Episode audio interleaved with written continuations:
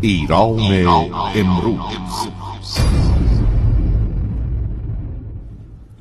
ارتباط تلفنی داریم با آقای دکتر علی رضا عباسی نایب رئیس کمیسیون کشاورزی مجلس شورای اسلامی. آقای دکتر عباسی سلام و روز شما بخیر.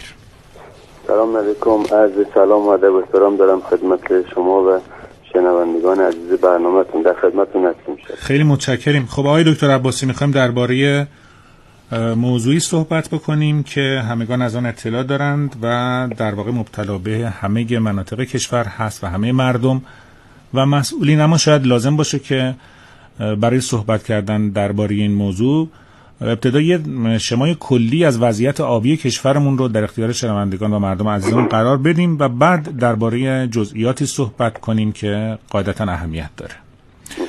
اینکه ما کشورمون در شرایطی هست که خب به هر حال در منطقه خشک و نیمه خشک هست. قسمت اعظم کشور ما اینکه متوسط بارش سالیانه حدود یک سوم بارش سالیانه در جهان هست و موضوعات از این قبیل رو شاید بهتر باشه که تکرار بکنیم به خاطر اینکه مردم بدونن وضعیت فعلی چگونه هست و بعد هم بقیه ماجرا.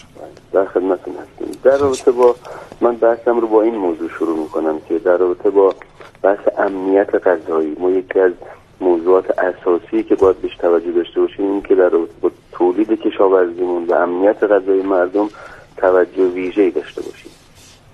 این امنیت غذایی حتما باید تأمین بشه ولی محدودیت هایی در این قسمت وجود داره که این محدودیت ها را ما حتما باید بهش توجه داشته باشیم. یکی از محدودیت های ما محدودیت خاک هست محدودیت دوم محدودیت آب هست محدودیت نیروی انسانی و محدودیت اعتبارات. ما حالا به اون سه تا محدودیت دیگه کاری نداریم ولی در رابطه با آب باید توجه ویژه داشته باشیم که ما یک محدودیت جدی در حوزه آب داریم از یک طرف. یعنی امنیت غذایی ما رو به نوعی محدودیت آبی تهدید می‌کنه.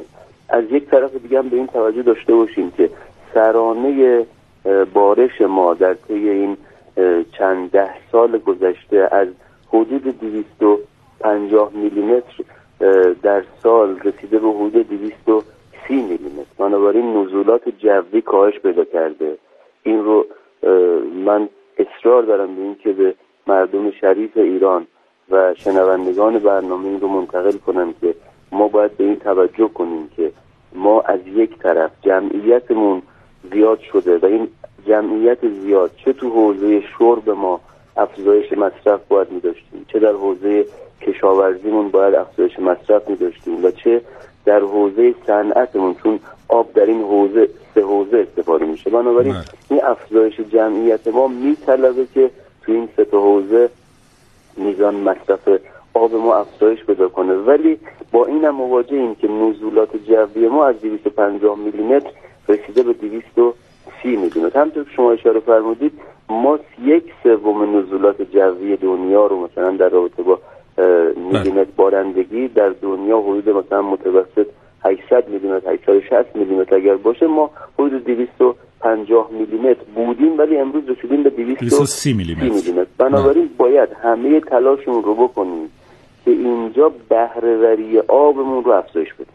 بله. متاسفانه ما توی این قسمت اونطوری که باید و شاید جدی وارد نشدیم. شما جای مختلف رو وقتی مراجعه کنید کارشناسان مختلف آماری که میدن. اینکه آقا عمده آب در حوزه کشاورزی استفاده میشه درست. مثلا حدود 90 درصد آب رو اشاره می‌کنه. البته اختلاف وجود داره. ما که تو حوزه کشاورزی هستیم ممکنه آمار رو کمتر بدیم ولی اونایی که تو حوزه آب هستن بیشتر. ولی بالاخره همه اذعان داریم. اینکه قسمت عمده آب داره تو حوزه کشاورزی استفاده میشه. بعد در حوزه شرب هست که آمارا مختلفه. من فقط یه آمار خیلی مختصر خدمتتون بدم. تقریبا 90 درصد آب داره تو حوزه کشاورزی استفاده میشه. بله. حدود 8 درصد در حوزه شرب شربه و دو تا سه درصد. هم صنایع. بقیه هم صنعته. بنابراین ما باید اون حوزه کشاورزی رو یک ورود جدی داشته باشیم. بهرهوری آب تو حوزه کشاورزی رو ما باید ارتقا بدیم. یک. بله.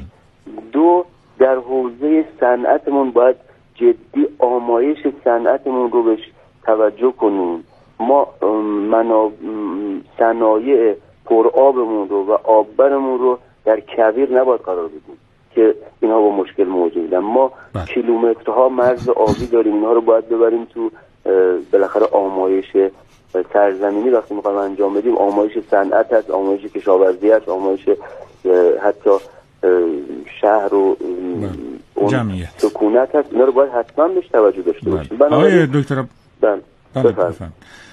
عرض بنده هم همین هست که ما همونطور که جناب هم تصریح فرمودید بیش از 80 درصد حالا تا 90 درصد از آب که در واقع بارش سالیانمون رو اختصاص میدیم به بخش کشاورزی قسمت رو شما نفرمودید من عرض می‌کنم اگر اشتباه می‌کنم شما تصحیح بفرمایید متاسفانه آمارها نشون میده که بین 35 تا 40 درصد از آبی که ما به بخش کشاورزی تخصیص میدیم به دلیل سوء مدیریت در واقع هدر رفته و تلف میشه. یا به دریا میپیونده یا به کشورهای همسایه میره یا اینکه بخار میشه. حالا اگر که این 40 درصد رو ضرب در اون 90 درصد کنیم و مثلا بخوایم بارش سالیانه رو حدود 100 میلیارد متر مکعب بگیریم می‌بینیم که یک عددی حدود 36 میلیارد متر مکعب آب ما در سال در کشور ما متاسفانه هدر میره. و این موضوعیه که به نظر می‌رسه که مقفول مونده و خیلی هم من احساس می‌کنم که برخی از مسئولین دلشون نمی‌خواد در این مورد صحبت کنیم. چون اگر صحبت کنیم بعدا بلافاصله این سال مطرح میشه که چرا فکری به حال این 40 درصد و 36 میلیارد متر مکعب حدودا آب نکردیم. حالا ما توضیح. البته توضیح شما رو خواهیم شنید. قبل از اون بریم به سراغ یکی دیگر از میهمانان برنامه. خواهش کنم شما با ما باشید و دقت بفرمایید. بعد برمیگردیم به جناب و توضیحات جناب رو هم خواهیم شنید آقای حسین آخ... آخانی فعال محیط زیست و صاحب نظر در حوزه آب هم با ما در ارتباط هستند بله، آقای آخانی. به شما سلام می‌کنم و روز بخیر میگم بنده هم سلام عرض می‌کنم البته من یه مقداری معرفی شما رو تصحیح کنم می‌کنم، بنده. بله. بیولوژیست و در واقع استاد دانشگاه تهران هستم. و کار من هم در واقع مطالعه در واقع اکوسیستم های خشک هست و به همین دلیل هم هست که خب مدت ها در رابطه با خوش شدن تالاب های مثل دریاچه ارومیه و اینها درگیر بودم و بنابراین حال شنوندگان بیشتر بدونن بله. محدوده باعث خوشبختیه و بیشتر از دانش جناب عالی استفاده خواهیم کرد. آقای دکتر خب حالا با توجه به این توضیحاتی که فرمودید فکر می‌کنید که اگر قرار باشه در مورد آب صحبت بکنیم در یک برنامه رادیویی سوای اون بحث خوشسالی که غیر قابل در واقع حالا شاید پیش بینی یا مدیریت باشه ما چه کارهایی رو انجام دادیم که باعث شده الان با این بحران مواجه باشیم و چه کارهایی رو عمدتا انجام ندادیم که اونها هم مزید بر علت شد ببینید مهمان عزیز شما فکر کنم نماینده مجلس بله. آقای عباسی نایب رئیس کمیسیون جناب- کشاورزی بله مجلس من هستند. سلام عرض می‌کنم خدمت ایشون. همچنین شنوندگان عزیز ببینید اگر شما مصاحبه ها و حرف هایی رو که در این مدتی که حالا هر موقع بحران آب هست حالا این مدت بحث زاینده روده قبلتر از اون ما ارومیه رو داشتیم یا نمی‌دونم خوزستان رو داشتیم. اگر شما این صحبت ها رو کنار همدیگه بذارید تقریبا میشه گفت همه یه حرف می‌زنن. چه؟ ما که بیرون گود هستیم در واقع منتقد هستیم. و چه مسئولین و نمایندگان مجلس که در حقیقت ابزار حالا هم قانونی دارن هم ابزار اجرایی دارن تو دستگاه های دولتی.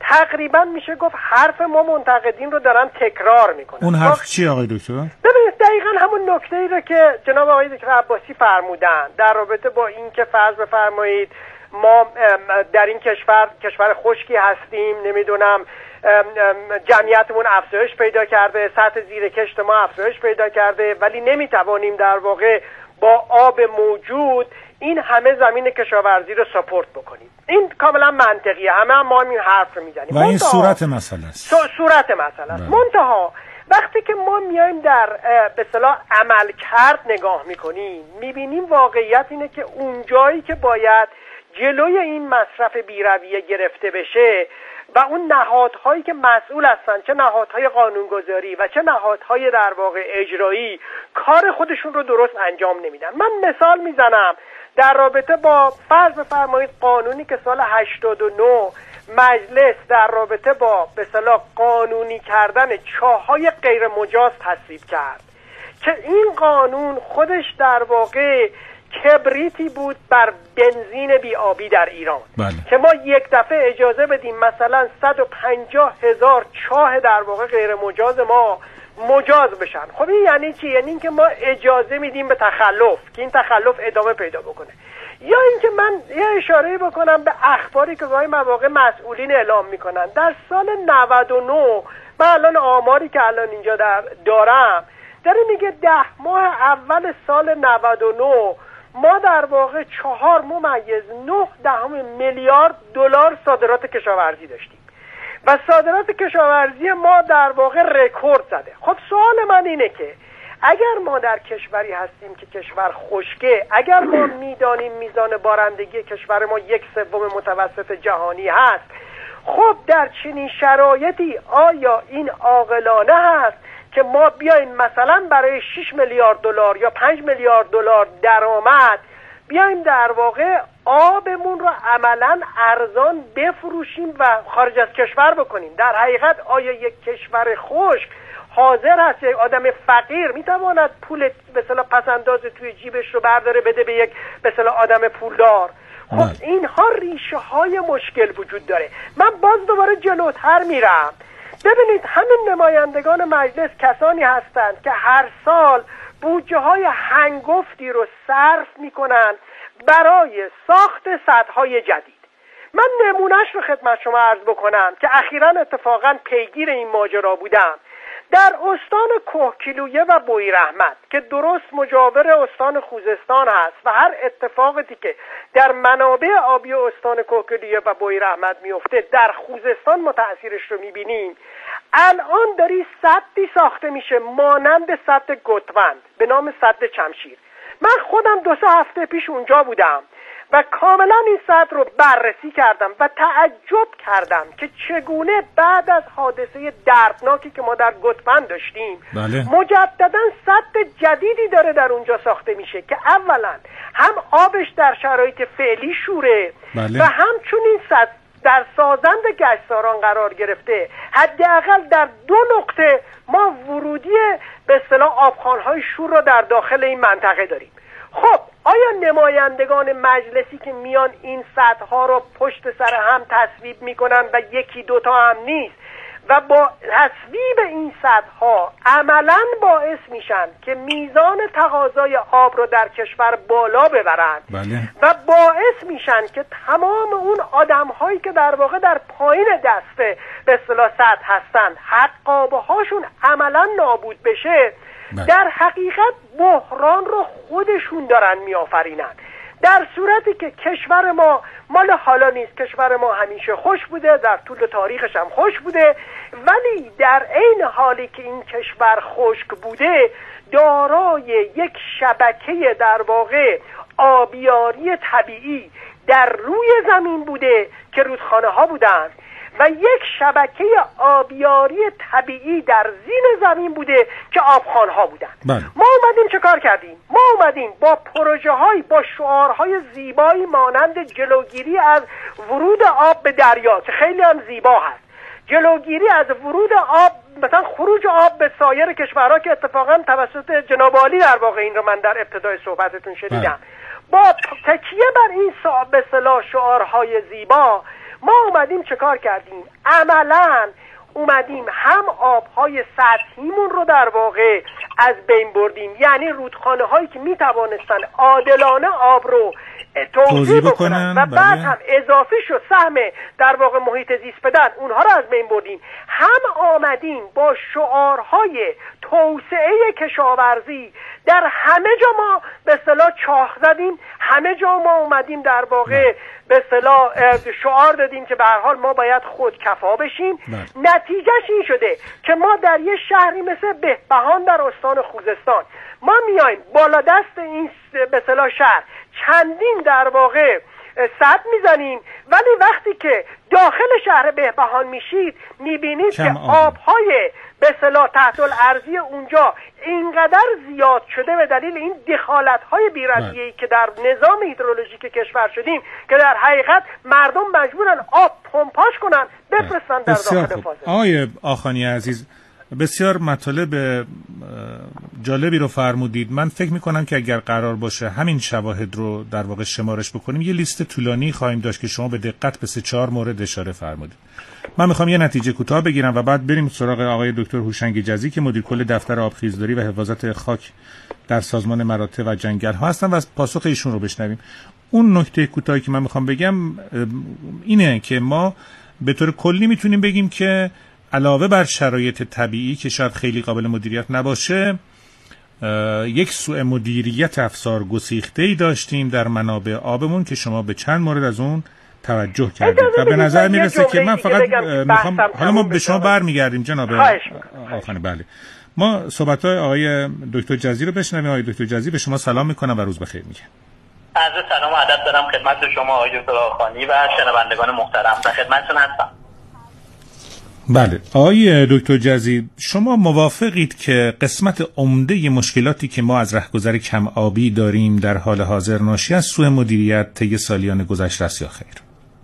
خدمتتون ارز کنم که به این موضوع شک هم نکنید. بله. به نظر میاد که حتما بر اساس سوء مدیریت هستش و من یه نکته ای رو خدمتتون ارز کنم. شما در جنبندیتون فرمودید به غیر از بحثی که مربوط به شرایط طبیعی میشه من می‌خوام خدمتتون ارز کنم که حتی در شرایط بله. طبیعی در بله. و اقلیم این کشور همیشه باش مواجه بوده ما بله. از دانش بومی بسیار خوبی در خوردار بودیم دگارها، خوشابها، بندسارها، قنوات همه این دانش شما کمک می‌کرده که حتی در خوشسالی ها بتونیم آب رو مدیریت کنیم و اون چیزی که اتفاق افتاد سوء مدیریت بود برای از بین بردن تمام این دانشی که در کشور وجود داشت و این یادگارهایی که باقی مونده بود میراثی که باقی مونده بود و ما نتونستیم آب رو هم درست مدیریت کنیم. بله. آقای دکتر جزی من یه سالی هم که دارم این است که به نظر می‌رسه که ما حتی در برنامه های پنج ساله توسعه هم در سطح کلان به آب توجه جدی و ویژه نداشتیم. این سال رو می‌خوام از جناب بپرسم اما همزمان می‌خوام از آقای دکتر عباسی که نایب رئیس کمیسیون کشاورزی هستند با توجه به جایگاه مجلس هم بپرسم. آقای دکتر عباسی سوالم از جناب این هست که خواهش می‌کنم صراحتا و شفاف بفرمایید.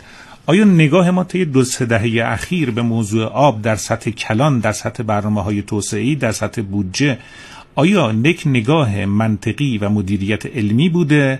و یا اینکه نه یه نگاه در واقع موردی بوده و طبق من در رابطه با سوالی که مطرح فرمودین رو اشاره کنم که ما یک قسمت از نگاهمون به موضوع آب بحث منطقه‌ای بوده و حوزه انتخاب آی دکتر کمی بلندتر هم صحبت کنید متشکرم. با مسئله آب ما جامع نگاه نکردیم. بله تو سالهای گذشته.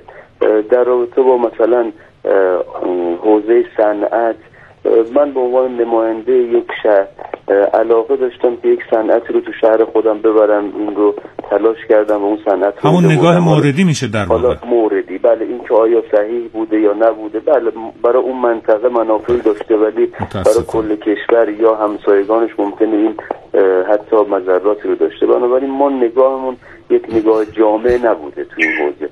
ولی این که مجلس امروز نگاه مجلس نگاه مجلس امروز این هست که ما باید در اینجا یک نگاه جامعی رو داشته باشیم مسائل زیست محیطی رو حتما بهش توجه داشته باشیم آمایش رو تو حوزه های مختلف چه آمایش صنعت رو چه آمایش کشاورزی رو و چه آمایش مسکونی رو حتما بهش بپردازیم ما تو بله. بودجه 1400 سال گذشته تقریبا یکی از بودجه هایی بود که به اذعان افرادی که تو این حوزه بالاخره سررشته ای دارن بودجه ما سال گذشته رنگ و بوی کشاورزی داشت. ما اگر تو حوزه آبخیزداریمون ورود جدی نکنیم آقای دکتر عباسی من داخل پرانتز این سال از شما پرسم چون پاسخش اهمیت داره. اینکه میفرمایید رنگ و بوی کشاورزی داشت دوباره همون داستان افزایش تولیدات بیرویه کشاورزی و غیر منطقی تکرار نشه. نه همین رو خواستم خدمت اینو توضیح بدید لطفا. مثلا در رابطه با آبخیزداری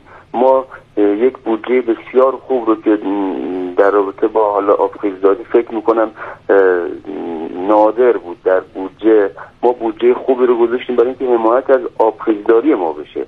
ما اگر بتونیم این سفره های آب زیرزمینیمون رو و این آبهای سطحی رو به نوعی مدیریت کنیم به جای اینکه اینا برن پشت سطح ها اون سفره های آب زیرزمینی ما تقویت بشه می‌تونه خیلی از مشکلات ما رو حل کنه. این نگاه خیلی غالب نبود ولی الحمدلله تو این مجلس این نگاه غالب هست. اینی که ما بیایم در حوزه کشاورزی درست ما امنیت غذایی رو نمی‌تونیم توجه نداشته باشیم بش ولی این که بهرهوری آب تو کشور ما چقدره؟ ما حدود سی تا چل درصد بهرهوری آب بیشتر نداریم. یعنی این رو باید حتما بهش توجه جدی داشته باشیم در حوزه بهرهوری آب تلاش کنیم که بهرهوری آبمون رو افزایش بدیم. که سیستم های آبیاری نوین و آبیاری متناسب با کشور ما. این رو توسعه بدیم که از خب اون این رو بهش توجه کردید آقای دکتر اسکری و کجا توجه کردید؟ ببینید این رو چون این پاشنه آشیل مشکل ماست دیگه. این رو در بودجه سال گذشته ما این رو بهش پرداختیم. اینی که حالا ما برای اه، نگاه جامع به این موضوعات یه طرحی در آینده داشته باشیم ما در حوزه آب این رو داریم بررسی می‌کنیم که بتونیم یک طرح جامعی رو هم تو حوزه آب داشته باشیم ولی فعلا فقط در حد اینکه یک برشی از اون امنیت غذایی ماست یه طرحی داشتیم برای امنیت غذایی انشالله ادامهش یه طرحی برای این قسمت بله. مدیریت حوزه دکتر. عباسی قبول دارید که بحث مهم و توسعه یافته مثل آب در یک بودجه یک سال نمی گنجه و باید در برنامه های توسعه مورد توجه قرار بگیره. و سوال من از جناب این هست که خواهش من کوتاه پاسخ بفرمایید. آیا در نظر دارید به عنوان مجلس عرض می کنم در برنامه های توسعه ای هم نگاه جدی به آب داشته باشید یا نه؟ یعنی ما توسعه پایدار داشته باشیم یا نه؟ چون در نگاه بله. یک ساله بودجه قاعدتا همون بحث در واقع درمان موقت میشه. بله ببینید ما در وقتی ورود پیدا کردیم به مجلس در انتهای برنامه ششم بودیم. یعنی ما تو برنامه تغییر خاصی نمی‌تونستیم بدیم ولی بله. بودجهمون رو چرا؟ حالا برای برنامه هفتم این نگاه حتما وجود داره که ما این پایداری رو تو این قسمت داشته باشیم و یک. نگاه جامع رو به حوزه آب این تو برنامه هفتم مد نظرمون هست و کاراش هم شروع کردیم تو این پس شما به عنوان نایب رئیس کمیسیون کشاورزی مجلس من می‌خوام از شما این در واقع صحبت رو بشنوم دارن مردم میشنون که در واقع احتمام خاص دارید که برنامه توسعه هفتم برنامه متوازن باشه حالا فقط بخش آب هم بله. نیست بسیار خوب این, این رو اصرار داریم. انشالله تلاش هم می‌کنیم که انجام بشه. انشالله خب با ما همراه باشید. ما صحبت های. بفرمایید. ببین آقای دکتر عباسی جناب عالی به نکاتی که من به صلاح مطرح کردم در رابطه با اشتباهات کلان مدیریت آب پاسخ ندادید البته تایید کردید که در واقع علایق منطقه‌ای نمایندگان مجلس بله.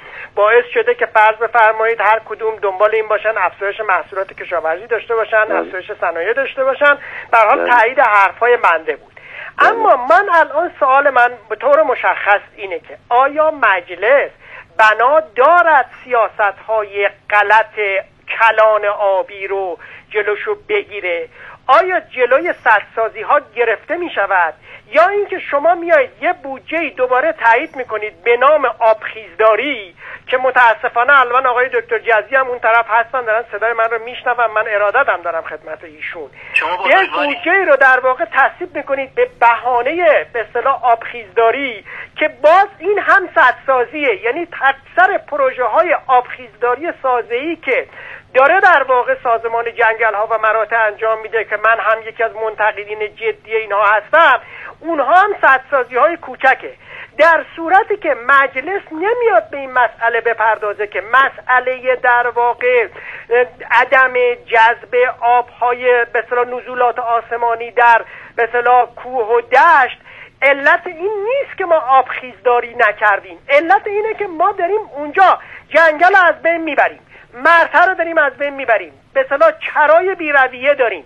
ما در واقع ما نیاز به مدیریت غیر ای داریم. مجلس باید بیاد نگاه نرم افزاری به مسئله آب داشته باشه. نه نگاه سخت افزاری به مسئله آب داشته باشه. تا زمانی که ما دنبال نگاه سخت افزاری به مسئله آب هستیم یعنی ما مشکل رو نمی‌خواهیم حل بکنیم. من الان حقیقتا از صحبت شما قانع نشدم که در سال 1401 1402 1403 بناست یک تحول درست حسابی تو مسئله مصرف آب در ایران بیفته. در مورد صادرات پاسخ سوال من رو ندادید آقای آخانی فرمایش شما متین بود سوالتون. بله. آقای آخانی آقای من عباسی. عرض کردم ما در انتهای برنامه ششم وارد مجلس شدیم. یعنی برنامه‌ای که نوشته شده. برنامه هفتم رو ما با همین نگاهی که شما فرمودید این که اشتباههای گذشته رو ما تکرار نکنیم از نظر کارشناسان انشالله تو این قسمت استفاده کنیم بتونیم یه برنامه جامعی رو برای مدیریت حوزه آبی انشالله داشته باشیم. این رو اصرارمون هست. این دکتر بر- من می‌تونم از شما قول بگیرم. شما به عنوان معاون در واقع کمیسیون کشاورزی. جلوی آبگیری سد چمشیر که در واقع باعث رودخانه شور کردن رودخانه زهره می‌شود رو بگیری بسیار خوب. آقای دکتر ما این رو انشالله اگر که فرصت باشه با هم بشینیم صحبت کنیم اون مطالب کارشناسی شما رو این رو از طریق کمیسیون انشالله پیگیری بسیار خوب. این خوبه. آقای دکتر اجازه فرمایید که آقای دکتر جزی هم فرمایشاتشون رو بشنویم. آقای دکتر جزی در خدمت جناب علی خدمتتون هستم که متاسفانه بحث آبخیزداری رو خوب نمی‌شناسن دوستان حتی در بحث دانشگاهی ما. آبخیزداری یعنی مدیریت جامعه یک حوزه آبخیز. خب داخلش فقط سازه نیست. پوشش هست مرده هست جنگل هست و به تمام اینها پرداخته میشه. بعضی وقتا فقط دوستان به سازه ها نگاه می‌کنن. نکته ای که می‌خواستم روش تاکید بکنم اینه که ببینید ما استراتژی غلط کشور ما اسمش حکمرانی آبه. وقتی از حکمرانی آب صحبت می‌کنیم نتیجهش این میشه که ما میاییم به جای اینکه آب رو به صورت حوزه‌ای نگاه کنیم در یک زمانی در یک دولتی تبدیل میشه به مدیریت آب استانی میشه و بعد این بلا سر کشور میاد تو بحث‌های آب. بله. یا فقط وقتی حکمرانی آب رو نگاه می‌کنیم و پول به وزارت نیرو داده میشه 98 درصد از این منابع مالی تبدیل میشه به سدسازی همونجوری که آقای آخانی گفتن. و دو درصد فقط صرف آبهای زیر زمینی میشه. در حالی که ما الان به شدت داریم به خاطر مثلا بحث فرونشستمون به خاطر همین برداشت بیروی از آبخانهای ما و اتفاقاتی که قابل جبران نخواهد بود. اینها همه به خاطر اینه که انتقال آب بین حوزه یک استراتژی غلط دیگه. یعنی می‌خوایم یک جایی رو از بین بردیم می‌خوایم جبران کنیم آب از یک حوزه دیگه انتقال میدیم اون رو هم از بین می‌بریم. یعنی با از بین بردن تمام حوزه‌های آبخیز هی می‌خوایم نقاط ضعفمون رو جبران کنیم. اینا همه به دلیل اینه که ما فکر می‌کنیم که باید حکمرانی آب تو کشور داشته باشیم و این غلطه. اون چیزی آب یک محصوله. اون چیزی که باید اتفاق بیفته اینه که ما یک مدیریت جامع برای حوزه‌های آبخیز داشته باشیم که مجموعه عناصر طبیعی اجتماعی درش دیده بشه و بتونه یک مدیریت درست بر اساس پتانسیل حوزه آبخیز اتفاق بیفته که این کار اصلا انجام نمیده. بله. آقای دکتر تاکید کنم اینه که آبخیزداری یعنی اینکه در تمام طول حوزه آبخیز بر اساس پتانسیل ها امکاناتی که داره حتی اقتصادی اجتماعی چه جنگلشه چه مرتعشه چه خاکشه چه سیلشه تو همه اینها کار انجام میده و بر اساس هر کدومش پروژه های خاص خودش رو بله. پیاده می‌کنه. خب آقای دکتر دکتر بله. اه، متشکریم از توضیحات جناب علی. ولی من تصور می‌کنم که صحبت های آقای آخانی بیشتر ناظر بر این بود که ما نگاهمون تکبودی نباشه و به طور وسیعتر نگاه بکنیم و کلانتر نگاه بکنیم. حالا صحبت های خودشون رو میشنویم بله. مدیریت جامعه بله. حالا- مجلس باید بره به سمت حکمرانی حوزه های آبخیز ما 6 تا کنان حوزه تو کشور داریم. 30 تا حوزه درجه دو داریم. برای اینا باید برنامه تهیه آقای دکتر جزی مگه ما شورای عالی آب در کشور نداریم؟ شورای عالی آب کارکرد نداره. از آخرین جلسه رو بررسی بفرمایید. وقتی هم میشینن خب. به دنبال این هستن که برنامه های یک وزارتخونه خاص رو تایید کنن. یعنی فقط روی آب کار می‌کنن. ما مشکلمون آب نیست. ببینید وقتی ما خاک رو از دست میدیم آب قرار کجا جذب بشه؟ در کجا ذخیره بشه؟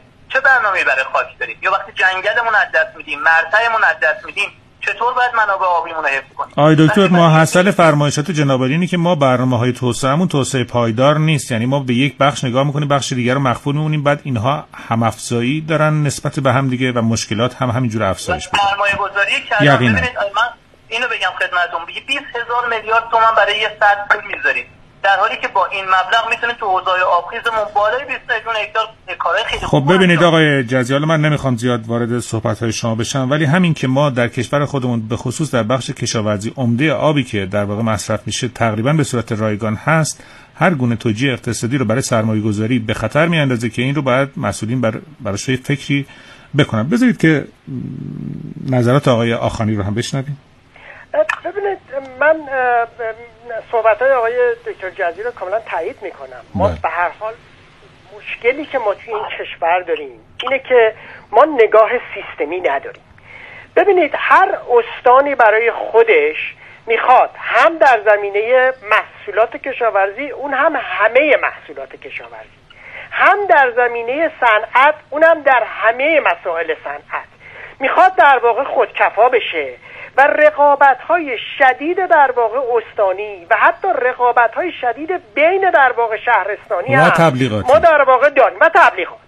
و داریم. خب این نتیجهش این میشه. ما اگر شما از بنده بخواید بگید که راه حل چیه اولا راه حل یه راه حل ساده نخواهد بود. ما الان خب سالها تحریم هست وقتی که ما تحریم هستیم ارتباط ما با اقتصاد جهانی تقریبا میشه گفت بسیار بسیار کمه. نمی‌تونم بگم قطع شده است. بسیار کمه.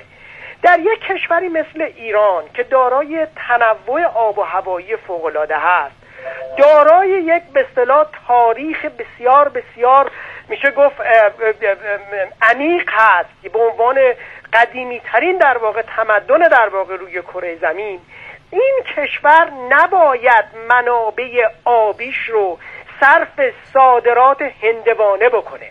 بله. این کشور می‌تواند اون فرض بفرمایید 6 میلیارد دلاری رو که می‌خواد در محصولات کشاورزی دریافت بکنه خیلی خیلی ساده و راحت می‌تونه اینا رو دریافت بکنه. من برای نمونه خدمت شما عرض بکنم. من رفته بودم امریکا. و یک یک سفر در واقع طولانی مدتی داشتم. بسیاری از ایالات متحده امریکا رو در حقیقت به اصطلاح برای بررسی مسائل آبی رفتم دیدم. خیلی برای من جالب بود که یه شهری توی وسط بیابون مثل شهر لاس که شما اسمش هم شنیدید. وقتی که من درآمد این شهر رو دیدم دیدم که سالیانه چهل میلیارد دلار این شهر داره از فعالیت هایی که داره اونجا انجام میده حالا ممکنه اون فعالیت ها مورد تایید ما نباشد ولی ما کشوری هستیم که در قلب در واقع کشورهای به صلاح جهان اسلام و قلب در واقع خاور میانه بله. ما می توانیم با یک سری برنامه ریزی های درست و همچنین با اصلاح روابطمون در سطح بین المللی فرصت رو برای جذب سرمایه گذاری و همچنین فرصت رو برای جذب توریست فراهم بکنیم. شهری مثل اصفهان نباید شهری باشه که در واقع بزرگترین در واقع دستاورد صادرات فولاد باشه. شهری مثل اصفهان نباید شهری باشه که سالی در واقع یه چیزی حدود 15 تا 20 هزار هکتار در اونجا در واقع داره برنج کاری میشه. بله. شهری مثل اصفهان می‌تواند حتی ده برابر این درآمد رو از طریق توریست در واقع جذب بکنه. یقینا. آقای دکتر آخانی ما اگر قرار باشه که به این, بله. به این از این بلا رو در واقع راحت بشه. فرمایش شما تینه اما اگر بخوایم به این موضوعات بپردازیم خب بحث خیلی گسترده میشه و در زمان یک برنامه رادیویی نمیگنجه. ولی اون چه که اهمیت داره موضوع آب هست که شما به قسمتی از اون اشاره کردید و دیگر دوستان اون بحث الگوی کشته که به هر حال باید در نظر گرفته بشه. اما به نظر می‌رسه که ما اگر فقط بخوایم به موضوع الگوی کشت بپردازیم و فقط بخوایم به آبخیزداری بپردازیم یا به صد ساختن یا صد نخواست نساختن بپردازیم اینها دوای درد نیست و اینکه باید یک نگاه جامع داشته باشیم که البته آقای عباسی به عنوان نماینده مجلس این نوید رو دادن که در برنامه های توسعه ما این نگاه جامع رو داشته باشیم. من یه مقوله رو می‌خوام از جنابالی سوال کنم. البته قبل از اون می‌خوایم بریم به سراغ آقای جزی. و اون این هستش که ببینید مثلا اگر ما بخوایم در مورد سرمایه گذاری در مورد آب که شما اون اشاره کردید و فکر می‌کنم آقای دکتر جزی هم به اون موافق باشن و آقای دکتر عباسی بپردازیم زمانی که یک کالای مثل آب در کشور ما در واقع یک قسمت عمدهش به رایگان توضیح میشه. خب ما نمی‌تونیم توقع داشته باشیم که چه در داخل چه از حتی طرف دولت و چه در سرمایه گذاری خارجی توقع داشته باشیم که سرمایه گذاری کلان انجام بشه و این اتفاق که نیفته ما با مشکل مواجه خواهیم شد. بذارید ببینیم که نظر آقای دکتر جزی در این مورد چی است. به عنوان مدیر کل دفتر آبخیز داریم. من سوال شما رو باید واضحتر متوجه بشم. اینکه منظورتون اینه که ما از آب درآمد کمی داریم؟ نه ببینید این که مثلا الان شما هم از آن دارید که مثلا 90 درصد آبی که ما در کشور داریم در بخش کشاورزی مصرف میشه و 40 درصد از این 90 درصد عمده هدر رفت داره یعنی اسراف داره. این خودش خیلی ساده ما رو متوجه قضیه می‌کنه که آب آنچنان که باید و شاید در کشور ما توسط آهاد مردم هم حتی مورد توجه قرار نمی‌گیره چون به سهولت و با قیمت بسیار پایین در دستشون قرار می‌گیره. ما از اون طرف ما توقع داریم که بیان و سرمایه گذاری کنن. خب این به نظر می‌رسه که با هم یه مقدار تضاد داره دیگه. نمی‌دونم سیاست هایی باید در واقع تدوین بشه که این تضادها رو از میان ببره یا خیر. ببینید ما نکته مهم اینجاست که بعضی وقتا میان بر مقابل کشاورزی میگن اگر آب رو به صنعت بدیم میشه قیمت بیشتری برای آب دریافت کرد. برای همین حتی میان استراتژی های نکاشت رو پیشنهاد می‌کنن. میگن ما به جای اینکه آب رو به کشاورز بدیم بذارید پول نکاش بش بدیم. نکاره آب رو بدیم صنعت که گرونتر می‌خره.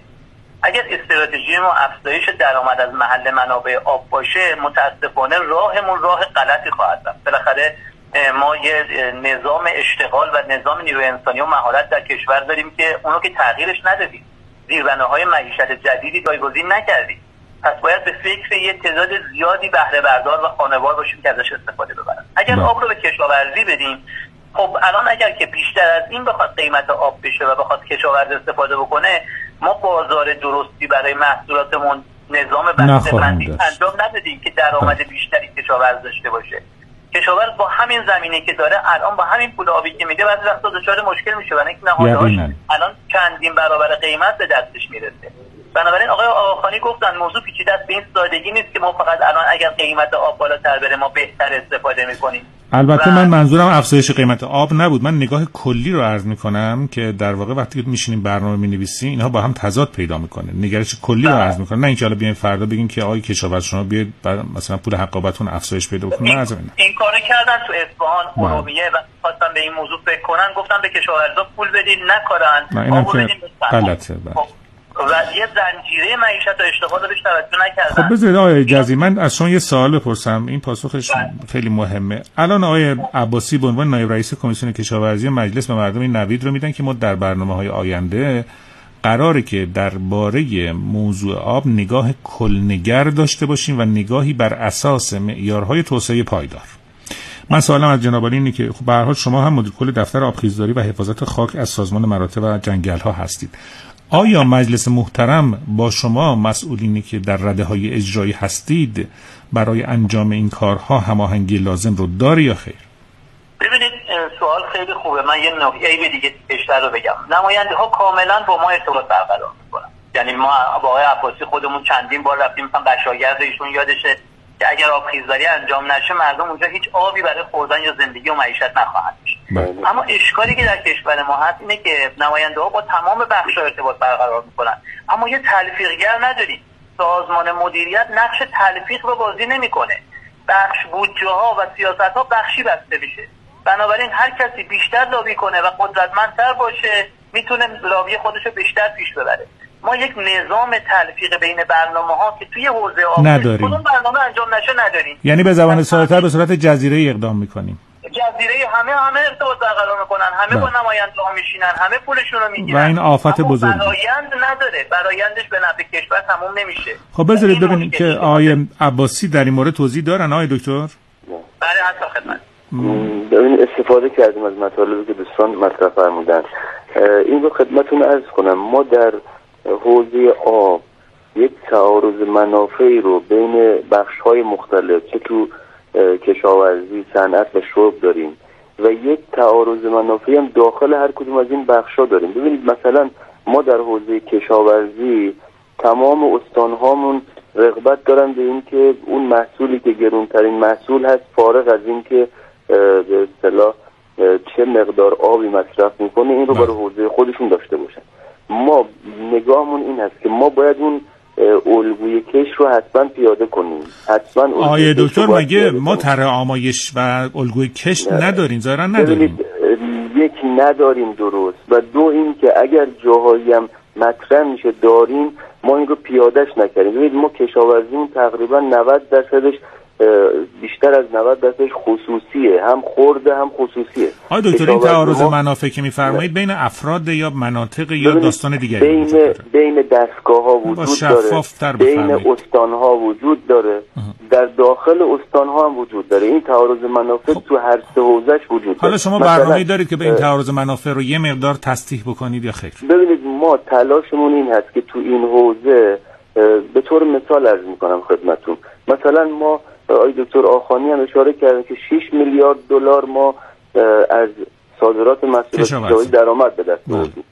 خب 6 تا تا 10 تا هم یه موقع سالهایی رسیده. بله. ما صحبتمون این هست که ما نمی‌تونیم کشاورزمون رو جلوشو بگیریم درآمد نداشته باشه ولی می‌تونید الگوی کشت داشته باشید از چه راهی درآمد داشته باشه این مهمه. آقای دکتر چرا الگوی کشت رو روش کار نمی‌کنید؟ ببینید الگوی کشت همطور که خدمتون عرض کردم چون یک به اصطلاح تقریبا اجتماعی هست. این نیست که شما دستوری بتونید این رو پیاده کنید. ما چند بار رفتیم سراغ این که طرحهایی داشته باشیم مصوب کنیم برای الگوی کش ولی توی قسمت هایش هنوز ما گیر اساسی داریم چطور این رو پیادهش کنیم. الان در حال رایزنی هستیم با خود وزارت کشاورزی و مجموعه های دیگه ما چطور مشوقه هایی بدیم که که افراد بیان تو این حوزه خب. اون چیزی که آقای دکتر عباسی عزیز اون مقوله که شما میفرمایید معتبره. فقط پاسخ بفرمایید خیلی کوتاه. آیا در این تعارض منافع شما با مقاومت هایی که روبرو هستید یک هسته قدرتی سخت هم وجود داره که قرار نفوذ باشه یا خیر؟ ببینید یه قسمت این موضوع سیاسیه. آقای دکتر اگه شفاف بفرمایید متشکر میشه ببینید بالاخره شما نگاه در حوزه آب بردن برای استانهای مختلف. و اینکه صنایع کجا جانمایی بشن کشاورزی کجا انجام بشه. ما پارسال تو بودجه سال گذشته حالا دکتر خانی یا شما اشاره کردید که این سالانه است. ولی بالاخره ما همین سال به سال هم باید حواسمون باشه. مثلا سال گذشته بحث این بود که در بودجه 1400 برنج کاری ما مختص مثلا استانهای شمالیمون باشه.